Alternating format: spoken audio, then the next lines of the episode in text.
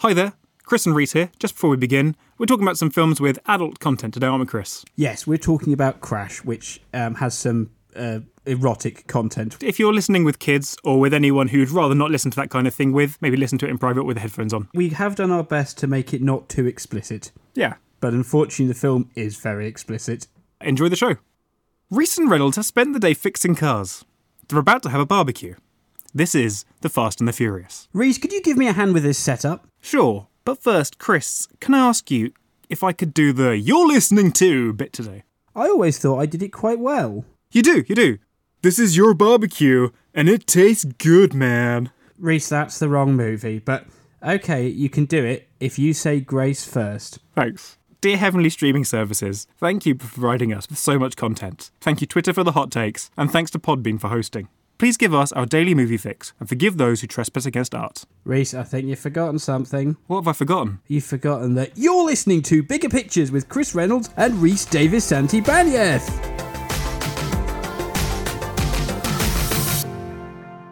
Welcome, this is indeed Bigger Pictures, the only movie podcast that drives two movies into each other at full speed. Today, we're discussing The Fast and the Furious and Crash, two car films that seemingly have nothing in common. But what have they got going on underneath the hood? Stick around to find out. It's worth noting that today's podcast, more than ever before, has spoilers. This is to improve traction by creating better airflow, and they also look cool. That took me a second to get. I'm, I'm giving you a little round of applause here. Uh, that's very good. Thank you. Chris, I'm so excited about today's show. So excited, in fact, that I've brought on our very first surprise guest. Wow. You've no doubt know the star of Fast and the Furious, Vin Diesel. Well, please join me in greeting his conjoined twin, Then Diesel. I came up with an excellent Venn diagram joke. You're listening to Bigger Pictures, the podcast, which is like half an Audi logo. I'm, I'm very pleased with myself for that. I thought I was thinking ahead and being clever. Reese, I have a question to ask you. Far away. Have you ever been involved in a high speed car chase? Um, no. No, neither have I. But I just thought I'd ask, just in case I was missing out on some very important sort of insight. This week, Reese, of course, we're talking about movies that feature cars. And of course, movies that feature cars are, are well known for their excellent scripts, stunning acting, really, really good direction, but also for car chases as well. What I sort of thought we could do just quickly at the start here is have a think about what makes a really good car chase. Hmm. Yeah, okay, so what, what are some of your criteria? As you know, I base my thoughts on every movie based on the James Bond films because that was what I grew up on.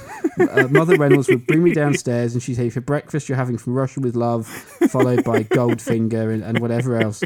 Um, and that was basically what I lived on. So I have to rate everything based on, on James Bond films. And car chases, of course, are a mega important part of it. What makes them really special are the sort of super amazing stunts they do. So before this podcast, I sent you a clip from The Man with the Golden Gun. Have you ever seen The Man with the Golden Gun? I've seen enough of it.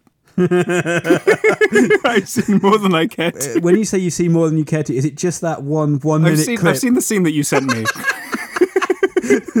so um, the man with the golden gun is a really bad film. It's there's, there's little to defend it apart from it's got christopher lee in who at one point goes ah mushrooms. And that's about it. But anyway within the film there is one bit where they are having a car chase. It's a pretty dull car chase. Until they get to a river and they have to get across and there's like a twisty bridge that's missing the bit in the middle. And basically they then they decide to drive over the twisty bridge which is on the one hand, really impressive because it was actually a stunt they actually did, and the bloke who was meant to do it was ill or something on the day. So they just picked a random camera guy and said, sit in this car and drive it at 45 miles an hour, and you'll be fine. And Cubby Broccoli gave him a big wad of cash. wow, Jesus. Yeah, they, they just sat this bloke in this car and went, off you go, have fun. Here's a big wad of cash. and the guy was fine with it. Yeah, they said it was a huge wad of cash. Unfortunately, what slightly ruins it, I did the dub in they have just before, he, as he sets off, where you could hear Roger Moore goes, "Have you ever heard of Evel Knievel?" it's like, why do you need that line? Like, we know what you're doing. That's the first thing that ruins it. The second thing is as it spins around on the ramp.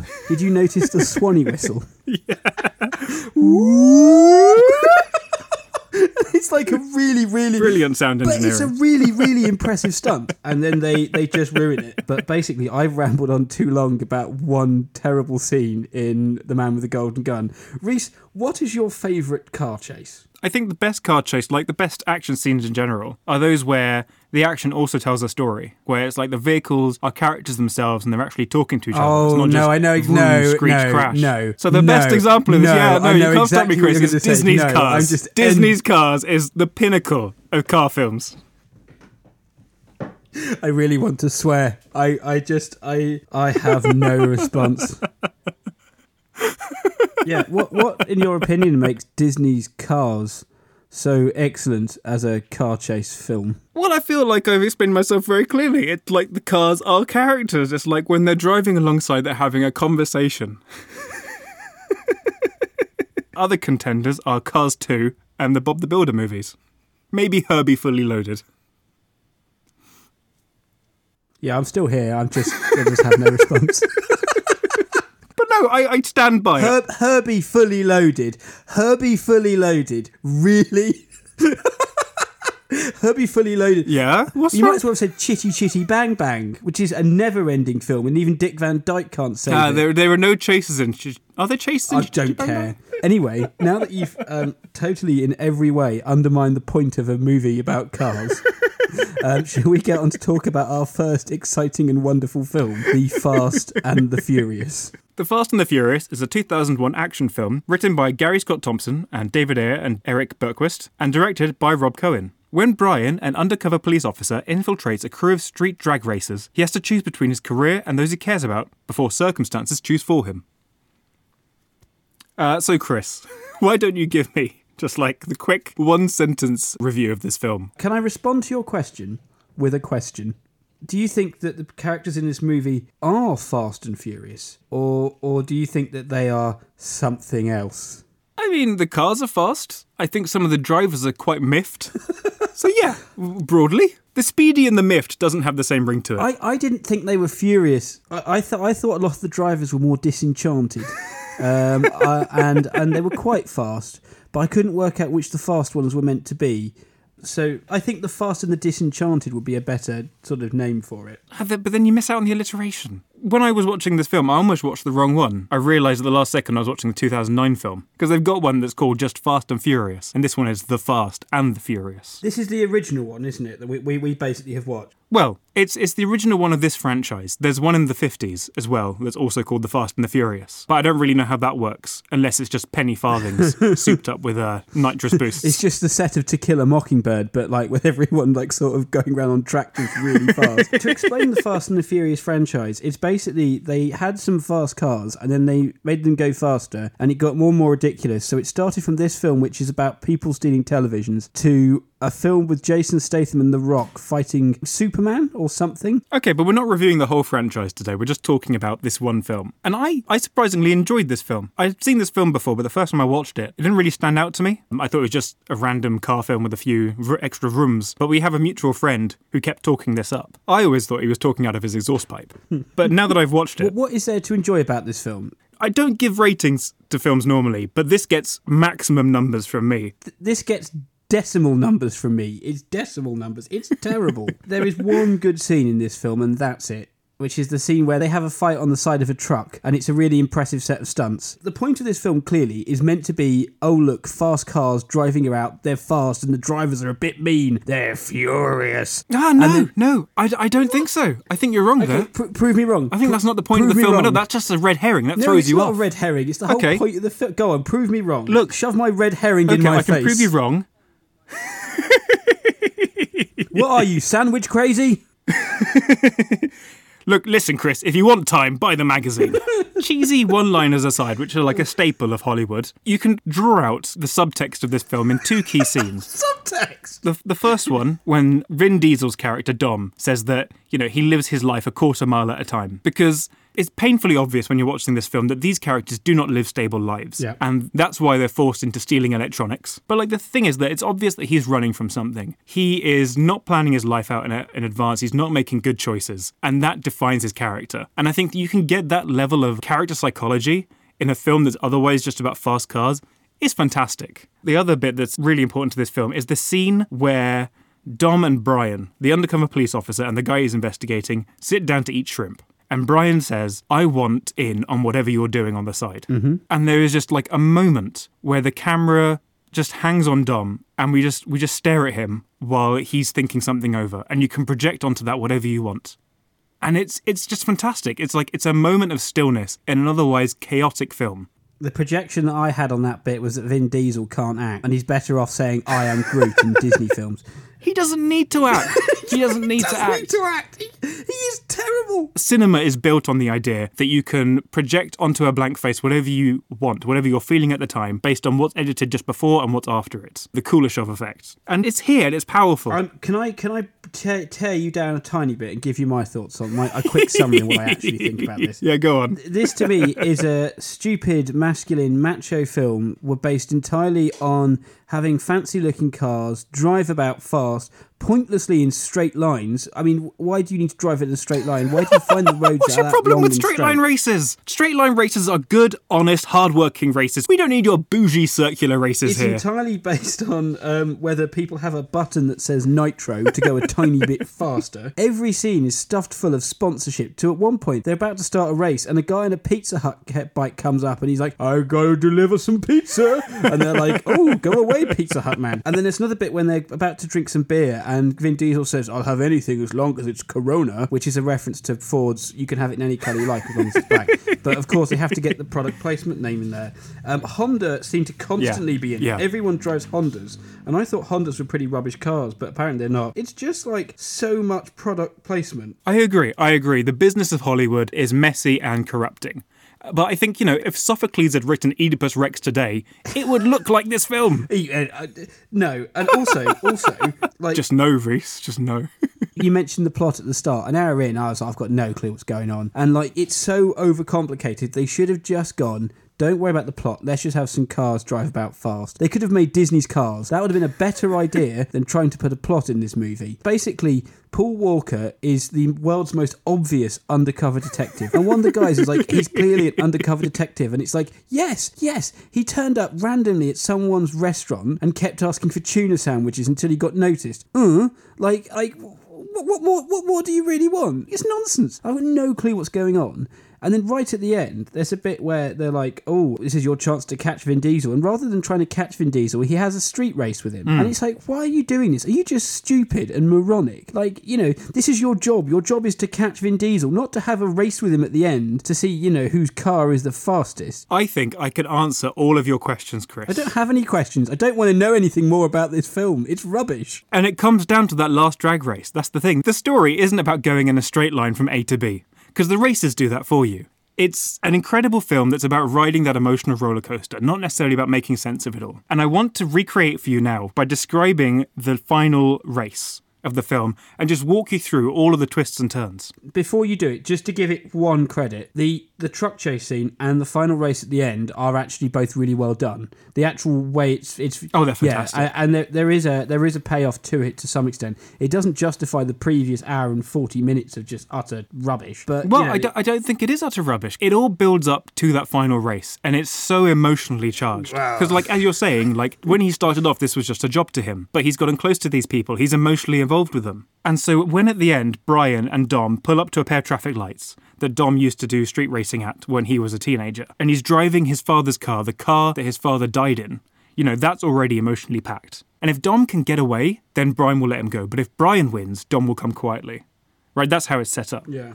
And it's all like your standard fare until suddenly they see a train approaching at high speed. Dom's not going to slow down because he's not going to give up that easily, and Brian's not going to slow down because he's not going to let Dom get away. And so suddenly the stakes aren't just will he go to prison, will he get away? It's are these people going to survive? And they're willing to risk their lives, not just for the adrenaline rush, not just for the sake of justice, but like for each other's respect, right? That's how it's set up in the film. It's just constantly amping itself up, going faster and faster and higher emotional stakes constantly. And that's the whole film. When I saw that final scene, I must confess, I was filled with watching it an immense sort of sense of relief. That relief being that I'd never have to watch this film ever again. that is my opinion on it. But credit to it, the car chases aren't bad. That's my summary. I also love the music. Oh, the, I have to say, this is definitely my kind of soundtrack. uh, wha- You weren't so keen. no, no, not. What, was it just it noise was noise. It was very loud noise that was meant to look cool. Um, but I'll tell you what does have a really good soundtrack. Have you ever heard the soundtrack to a film called Crash? I have, and uh, let me just introduce it. That's a good idea. Best segue I've ever done. it started off so smooth and then it just kind of crashed. Crash is a 1996 erotic thriller written and directed by David Cronenberg. After a near fatal car crash, producer and emotional husk James Ballard gets involved in a group of car crash enthusiasts. How close will James' new addiction take him to the edge? This film is very graphic. It's almost pornographic, but it's not because that's not what it's it's trying to do. So if you're of a squeamish disposition, this film is not for you. It's just not. So, so just to warn you on that, I think this is a stunning film. I, I'm quite astonished by it. Well, I'm glad one of us is. The thing is, is like I, I also hated it as well as loved it. I must confess, it took me half an hour to get into it because I couldn't understand why I was meant to empathise or feel anything with these characters. And that's the sort of the magic of this rather horrific film is that you're not meant to empathise with the characters. You're watching them from the outside and that's very much in the way in which they speak the way in which they act the way in which it's shot and i really do think in many ways it's a bit of a masterpiece but it's also horrific Sorry, how can you say that about this film and not say about The Weatherman? not every character is meant to be likable, and you finally figured that out. I mean, I'm happy it's happened eventually, but it could have happened sooner with a film that I liked. one day 10 years in the future maybe i'll give it another go In 40 years, when you're in a care home, pilled out of your mind, you'll sit down and watch it and be like, oh, this wasn't so bad. Yeah, after there was a bit that was all right in it. And I must confess, I've got no clue what any of the characters are called. You said one of them, the lead guy was called James. Well, the thing is with his wife, like they're married, but they clearly don't particularly like each other. And what they seem to talk about more than anything else is other people they can sleep with. And you know that that's a strong opening relationship. The the thing is, what the very start of this movie is her stroking her breast on a plane or a car. We don't actually see what it is, and is being very sensual. And then she starts uh, having sex with someone else, and all that sensuality goes. And that brings you into the movie. That is, it's a bit like in Who Framed Roger Rabbit when they drive through the Looney Tunes tunnel. You're going through that tunnel of sort of being removed from all the sort of sensuality of the movie to watching it from this clinical sort of way. Yeah. And there's a bit later on where she and, and James Ballard, she's asking him about another character and about different parts of his body. But rather than describing them in any sort of sexualized way, it, it's like a it's like reading a biology textbook. She says, "Have you seen his penis?" um, or "Have you seen his anus?" and stuff like that. And it, it, and I actually wrote down uh, the dialogue is awful. And then I crossed it out and went, no, it's clinical. And it's actually really, really very clever. Um, and that is how the whole film is shot. A bit like watching a sort of raunchy version of Twin Peaks. Yeah, like you're saying, the dialogue is stilted and detached. But if you look at the words and the way they're written, they are actually communicating clearly and succinctly and with a lot of wit. It's just the delivery is cold and detached. And that, I think, like you've been saying, that it forces a sense of alienation, which you don't normally have with films. Normally, films are doing everything they can to draw you in, to make you pay attention to them and to empathize with the characters. And this is doing exactly the opposite. It's a bit like The Fast and the Furious in some way, in that I didn't empathise with any of the characters in that in any way whatsoever, and I had no emotional attachment or anything to them. But in that film, I was meant to, whereas in this, I'm not meant to empathise with the characters. Well, which characters in particular did you like? Uh, Vaughan, he has this sort of superhuman to me quality to him. As in, first of all, he looks like he's dead for most of it. He's got this sort of very Yeah, I was going to say he looks subhuman. subhuman. Subhuman might Superhuman is not how I would describe him. superhuman might be the wrong wrong phrase in the essence that he is he's not really part of this world at all and, hmm. and the way in which he acts throughout the film he's like a spirit really he's almost not really there and I was wondering at one point whether it was going to turn out that he never existed in the first place, but he does, just so you don't think I've spoiled that for you. Just to explain, Vaughan is completely fascinated with car crashes and goes along and takes photos of them. And then what he does is he spends his free time organizing and orchestrating events where he puts on reconstructions of famous car crashes. And we're introduced to him playing the part of a mechanic when James Dean uh, suffers a fatal car crash. And he explains that in order to fully uh, to replicate it authentically, there are no roll cages, there are no seatbelts, and there are no airbags. And they're relying on the skill of their stunt drivers to ensure their safety. Yeah. but it's very obvious. They're just smashing cars into each other. Yeah. There is no skill. There is no It's, safety. I mean, but it, it's that scene is so captivating when he's describing the whole thing, and it's the way it's shot. And for a film where the characters are quite withdrawn and not emotional, Hmm. it's really captivating. The thing that astonished me about Vaughan is he sort of brings you into this world, but at the same time, the world doesn't really exist. So you mentioned like Hmm. he photographs car crashes, but he's photographing all these car crashes in the middle of a traffic accident, and nobody's stopping him. so much of the film is shot like his photographs of the crashes. For the most part, I think it's close ups. You're looking at details of the cars and of the people. You're not generally seeing a very wide view where you can get the context. And when you are getting a wider view, there's generally so much going on that it's impossible to make out distinctly what one shape is and where the another one begins. Until right at the end, when you've got just a shot of finally uh, James and his wife are enjoying a passionate moment together, completely cut off from the rest of the world, but by the side of a road after having a car accident of their own. Um, I mean, the, the thing is, as well, is that there's, as you say, there's close-up shots and these are astonishing. And it's a bit earlier on in the film where he's he's basically just after having the accident, he gets back to driving, but he, he's clearly sort of itching for another sort of crash. Uh, you know, it's that sort of fetishization because he's trying to take his seatbelt off, but he does, he's doing it subconsciously, like he's scratching his shoulder. But it's like it's one of those really subtle symbolic moments that I think this film is full of, and that's that's his strength. Um, Yeah. I didn't particularly like the, the delivery of it. I don't think I'd recommend this film. I wouldn't recommend this to anyone. I thought it was great. I just wouldn't recommend it. I think there are better surreal films out there. That's my problem. But one of the moments I really liked in this is this uh, scene really late in the film. It's in a car showroom. we spoke before, and you said you did, really didn't like this scene. No. So James is in. Um, he goes to a car showroom with a woman who's in like a half body cast because she's you know suffered a car accident that's like completely destroyed her body. And she says to the salesman that she wants to see if she can fit into a car made for normal people. Mm. And when she's climbing into the car, one of the hooks on her leg brace gets stuck on the leather seat and it has to be ripped out by the salesman. I can understand if you're just watching this film from like a story perspective, it doesn't make any sense. But if you look at it like in terms of like symbols and themes, then this is one of the richest scenes in the film because what it's saying is that she is stuck. There is something about her that is stuck onto the car. And that- that's true of the rest of the group they hang out with. All of them are in some way trapped Yes. and caught. And I think part of that is shown in the fact that because the film is shot in detail so often, you don't see the moment that causes this erotic arousal for the characters. You never fully understand the event that draws them back in again and again. And that's again part of the alienation of this film, as opposed to The Fast and the Furious, where it goes to great lengths to show you what it is that's exciting about driving fast cars. There are visual effects, the editing, cutting the scene to the music, all builds that scene of this is the thing that they're after. But in Crash, you never see the thing it's always you know just out of reach and as a result i think that's where the characters their sexuality comes into it and it fills that gap Yeah. because you know it's never about the people they're having sex with it's always about the crash that's happened just before I, I don't think I had an issue with the scene necessarily. My, my problem was it's sort of shunted in, hmm. and you, you're you're following this sort of linear sort of line, and then this suddenly happens that could have happened almost at any point after the first half hour. And hmm. I get exactly what you mean by about why the scene works and, and why it's clever, but it is shoehorned in, and I think unnecessarily. And then the other thing they do that, that happens shortly afterwards, where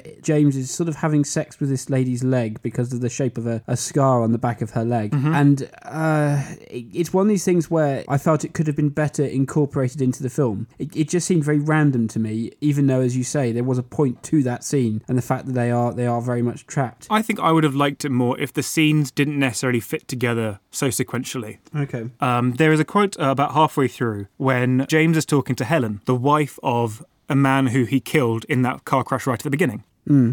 And James is talking to her about Vaughan and how Vaughan has taken photos of her having sex with various men in cars. Hmm. And James asked, Did you fantasize that Vaughan was shooting these as though they were traffic accidents? She said, Yes, they felt like traffic accidents. Because these characters don't have a healthy way of living with each other. To them, they're just kind of driving around their lives at full speed, occasionally crashing into each other, and the fallout of that is a catastrophe every time. Hmm. These aren't healthy characters. They don't have ways to communicate effectively and healthily and establish boundaries and the rest of it. It's just random collisions, just like the cars. And I would have liked it if the scenes and the editing reflected that.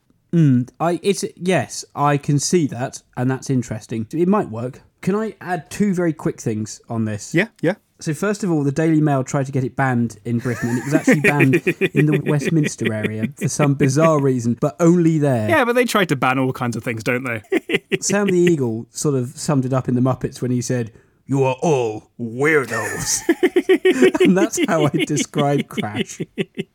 Oh, so by the sounds of it, you have less of a problem with the nudity in this film than you do in The Fast and the Furious. In this film, it serves a purpose to some extent. I, I must confess, I, I did feel there were bits where the nudity wasn't really needed, and there's bits where, for example, where Vaughan and James's wife in, in the film sort of make out in the, in the back of a car in a car wash, which is a really great scene in it. And there's not actually that much nudity in that at all. No.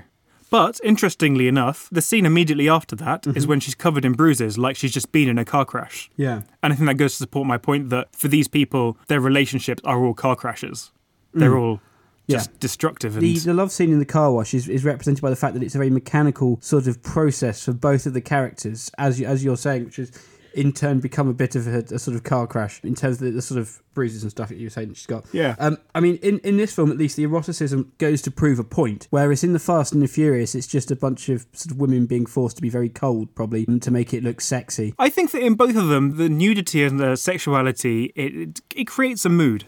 And it, the, sure, they're to different effects, and there's a lot more of the kind of stuff going on in Fast and the Furious in Hollywood. Whereas in yeah, in Crash, it seems like it serves the opposite purpose. It's creating a mood of coldness and uh, alienation, as opposed to trying to just rev up the emotions. If I may quote Jon Pertwee as the Doctor to sum up my thoughts on both of these films. a straight line may be, Yeah. he, might, he might be quoting some other famous philosopher, a straight line may be the quickest route between A and B, but is by no means the most interesting. And to me, The Fast and the Furious is that straight, that straight line, that drag line, whatever it is. And Crash is, Crash isn't even really a line, is it? It's just a Rorschach test. Um, and if you make it out on the other side, well done to you.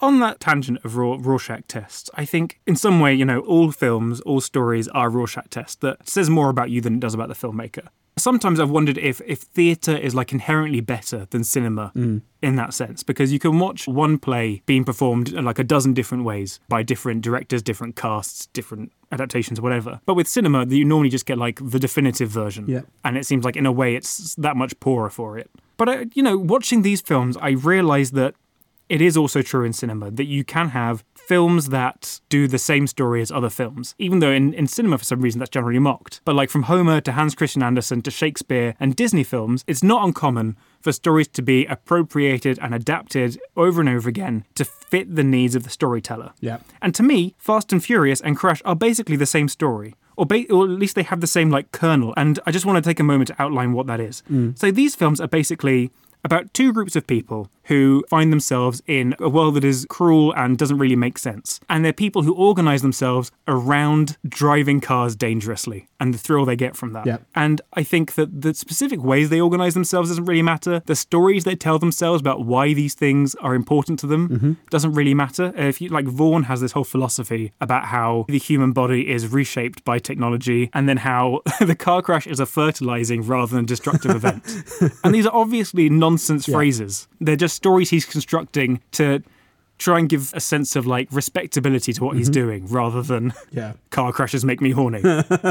Which is, you know, fine and valid Yeah. for him. But I think if you take this kind of perspective, it really allows you to see what's interesting about films and the way they deal with the same theme so differently. Because The Fast and the Furious is very much trying to be like a moral story with something to say about kind of good and healthy relationships that build you up and enable you to be your best self. Mm. Whereas my favorite thing about Crash is that it doesn't do that. Yeah. It goes in saying that the world doesn't make sense, it's a scary place, and then it refuses to give you meaning right until the very end. And it says, you have whatever feeling you have about this, and that is that. David Cronenberg doesn't feel the need to hold your hand all the way through.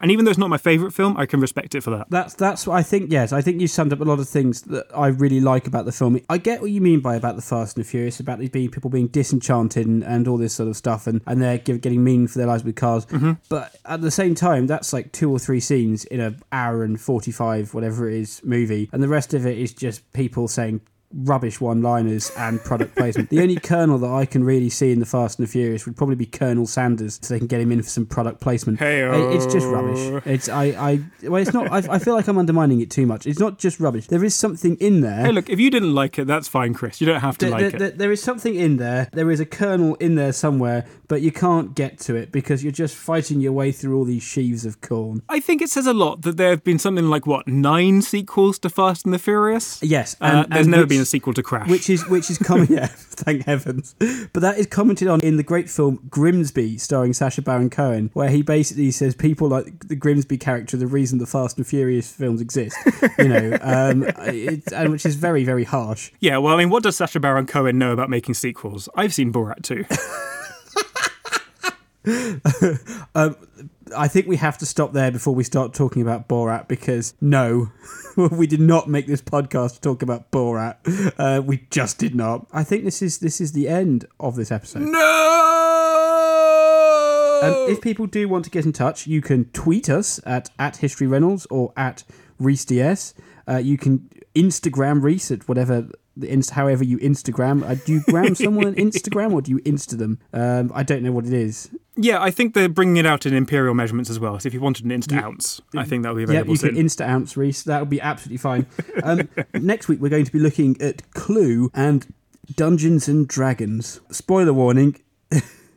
Spoiler warning, one of those films I'm not going to like. But let's see what happens. I'm sure it's going to be fun. I think it will be. And in the meantime, stay safe and uh, don't watch The Fast and the Furious. No, do watch it. Do. Go out and watch it. Watch all of them. Watch them again and again and again. Yes. And then watch Crash. Bye. Bye.